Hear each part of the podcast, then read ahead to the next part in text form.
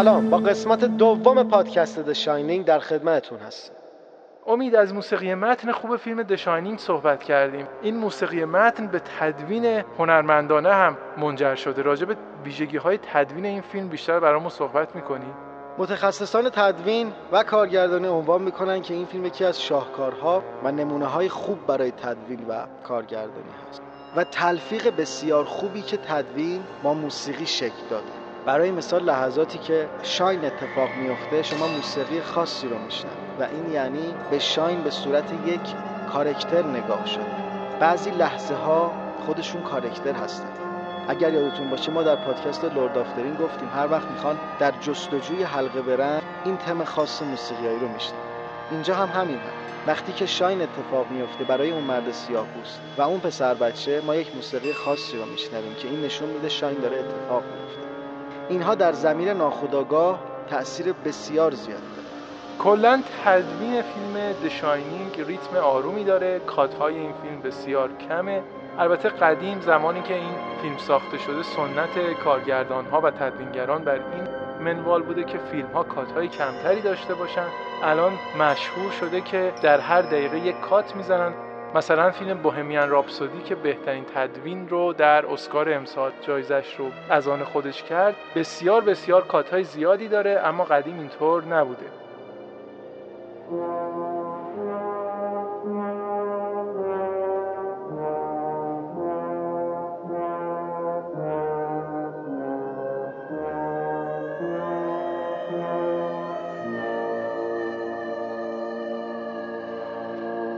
حالا امید می‌تونی برامون بگی که آیا فقط به خاطر قدیمی بودنه که کات های فیلم استنلی کوبریک خیلی کم هستش و از ریتم تند برای تدوینش استفاده نشده یا یک دلیل دیگه هم داشته؟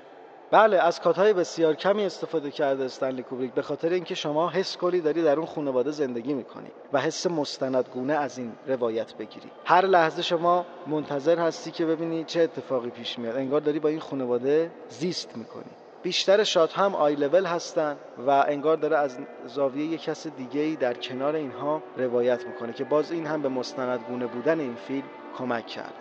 کلا استنلی کوبریک فیلمایی می‌سازه که خیلی واقعی به نظر میاد. داستانها شاید خیلی عجیب غریب باشه اما وقتی فیلم رو می‌بینی واقعا باور می‌کنه این بحث آی لول که امید مطرح می‌کنه استفاده از همون تکنیک استدی کم هستش که تازه در اون زمان رواج پیدا کرده. مخاطبایی که همراه ما بودن می‌دونن. ما در فیلم هالووین توضیح دادیم که چطور برای اولین بار تکنیک استدی کم با این فیلم وارد سینما به صورت حرفه‌ای شد و کوبریک هم یکی از کارگردان هایی هستش که به صورت بسیار هنرمندانه در خدمت داستان و فیلمنامه از تکنیک استدیکم استفاده کرد. حالا امید این نوع فیلم برداری به قول شما به صورت آی لول به صورت سوم شخص پروسه فیلم برداری رو سخت نمی‌کنه؟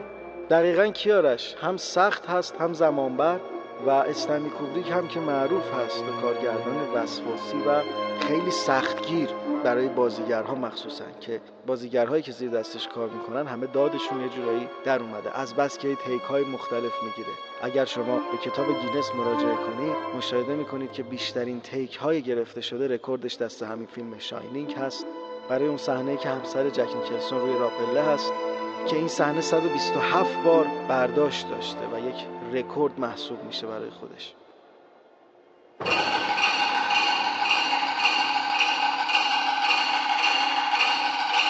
این داستان تکرار شده. مثلا اونجایی که داره جک نیکلسون در رو خورد می‌کنه 60 تا در ساختن تا بتونن آخر آقای کوبریک رو راضی کنن. میگن امید یکی از هنرپیشه ها می‌زنه زیر گریه وسط صحنه به خاطر برداشت های متوالی و دیگه میگه بس دیگه خسته شدم. کجا بالاخره خوب میشه این بله این دقیقا اون صحنه هست که اون بازیگر سیاه‌پوست داره شاین رو برای کودک توضیح میده. اونجا گفته دیگه آقای کوبریک چیکار باید بکنم و چی می‌خواد چند بار برداشت داشته اون صحنه؟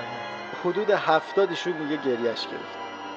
البته این رو هم اشاره بکنیم که این تعداد برداشت خیلی هم غیر طبیعی نیست برای پروژه های فیلم برداری خارج از کشور. عموما صحنه ها اونجا رسم هستش که سی چهل باری تکرار میشه. و خیلی جالبه شما وقتی قرارداد میبندی و عضو این گروه میشی چه بازیگر باشی چه از عوامل تدارکات و کسایی که برای این فیلم دارن کار می‌کنن مجبور هستی به تعهداتت عمل کنی. یعنی فقط اینطور نیست که بازیگر موظف باشه. نه اون صحنه ای که از آسانسور داره خون جاری میشه به خاطر اینکه یه الگوی خاصی مد نظرش بوده. استنلی کوبری سه بار فیلم برداری شده و خب آماده سازی اون حجم از صحنه بسیار سنگین هست. نه روز طول میکشیده برای هر کدوم. یعنی یک ماه فقط درگیر یک سکانس بودن تا به صورت مورد پسند کوبریک بتونن اون رو به سرانجام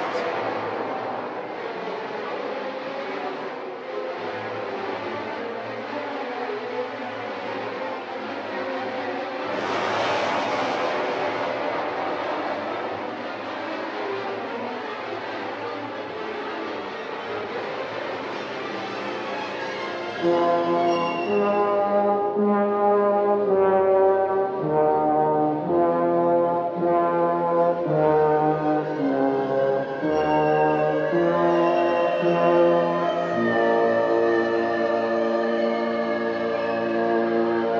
این همه برداشت های متعدد چه چیز مثبتی برای فیلم د شاینینگ داشته امید؟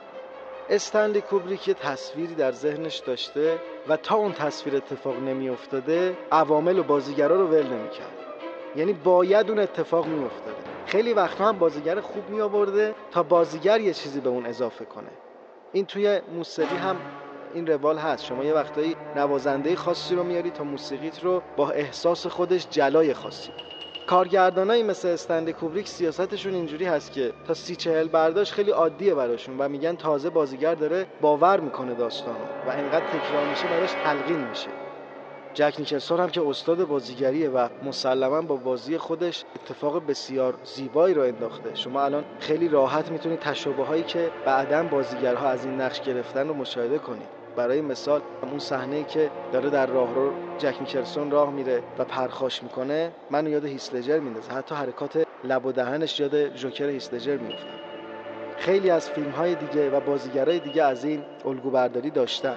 اما جالب اینه که انتخاب اول کوبریک شاید جک نیکلسون نبوده. اون می‌خواسته رابرت دنیرو رو برای این نقش انتخاب کنه که بعد از دیدن فیلم تاکسی درایور فهمیده خیلی اون دیوونگی که می‌خواد در این بازیگر وجود نداره اون یه بازیگر دیوونه می‌خواسته. بعد از اون رابین ویلیامز رو در نظر می‌گیره که با دیدن فیلمی که در اون موقع در اکران داشته می‌بینه که آقا این خیلی دیگه دیوونه است. این جنس دیوونگی به این نوع کارکتر من نمی‌خوره. هریسون فورد هم یکی از گزینه ها بوده. هریسون فورد که شاهکار بازیگریش رو در فیلم تماشایی بلید رانر همه دیدیم و تحسین کرد. اما کیارش راستش من قطعا نمی‌تونم کسی دیگر رو جای جک نیکلسون تصور کنم امید کاراکتر جک نیکلسون در این فیلم بسیار جالب توجه هستش. انگار که دو تا زندگی داره جک نیکلسون در این فیلم. یک بار در همین زمانی که ما داریم می‌بینیم و روایت میشه یک بار هم در اون تصویری که در پایان فیلم نشون میده و ما می‌بینیم که جک نیکلسون انگار سالهای سال پیش در همین هتل زندگی می‌کرده و در میان مردگانی که در این هتل روحشون این هتل رو تسخیر می‌کرده مدام در حال آمد و شد بود. هیچ وقت برای مای بیننده روشن نمیشه. بالاخره کدوم زندگی زندگی واقعی جک نیکلسون هست و آیا جک نیکلسون خودش تسخیر شده است؟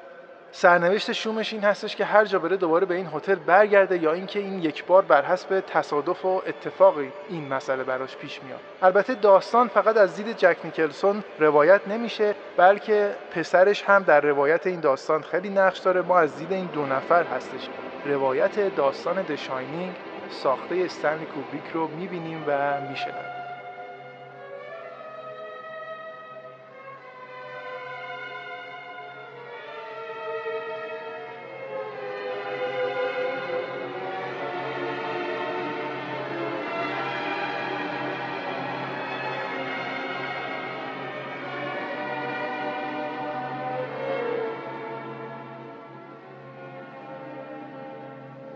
راجع به زمستان هم میشه یه ذره توضیح بدی و تأثیری که فصل زمستان بر فیلمنامه و کارگردانی استنلی کوبریک داشته؟ زمستان از قدیم نماد مرگ زمین بوده و خیلی از اقوام باور داشتن که مردگان که در زیر زمین زندگی می‌کنن در فصل زمستان راهی باز میشه تا به سطح زمین بیان و به زنده ها نزدیک بشه و خب اون هتلی که شما مشاهده می‌کنید در فصل زمستان به صورت کامل تعطیل هست و یک نفر باید سرایدار اونجا باشه. این فضا رو مهیا می‌کنه تا داستان در این بستر شکل بگیره. شما یک فضای خالی دارید یک خانواده تنها. فصل زمستان که فصلی مرموز هست و خود اون سرما می‌تونه یک آدم عاقل رو دیوانه کنه.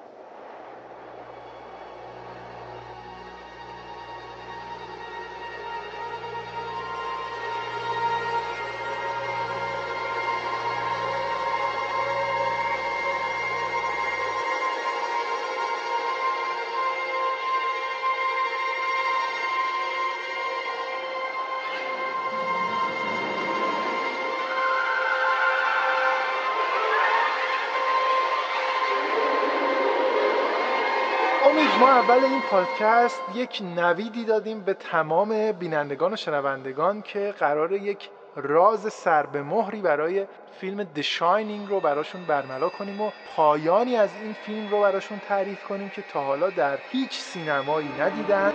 روایت های زیادی در مورد پایان این داستان وجود داره. کیارش یکی از پایان هایی که میگن در سینما اکران شده و برداشته شده این بوده که یکی از این توپ های بازی که بچه ها باش بازی می‌کنن. بعد از اینکه جک نیکلسون یخ زد جلوی پسر این شخصیت میفته و شروع به حرکت می‌کنه. و این نشون میده که تمام اون نیروهایی که در هتل وجود داشتن و باعث کشتار و خونریزی شدن هنوز هم وجود دارن در هتل.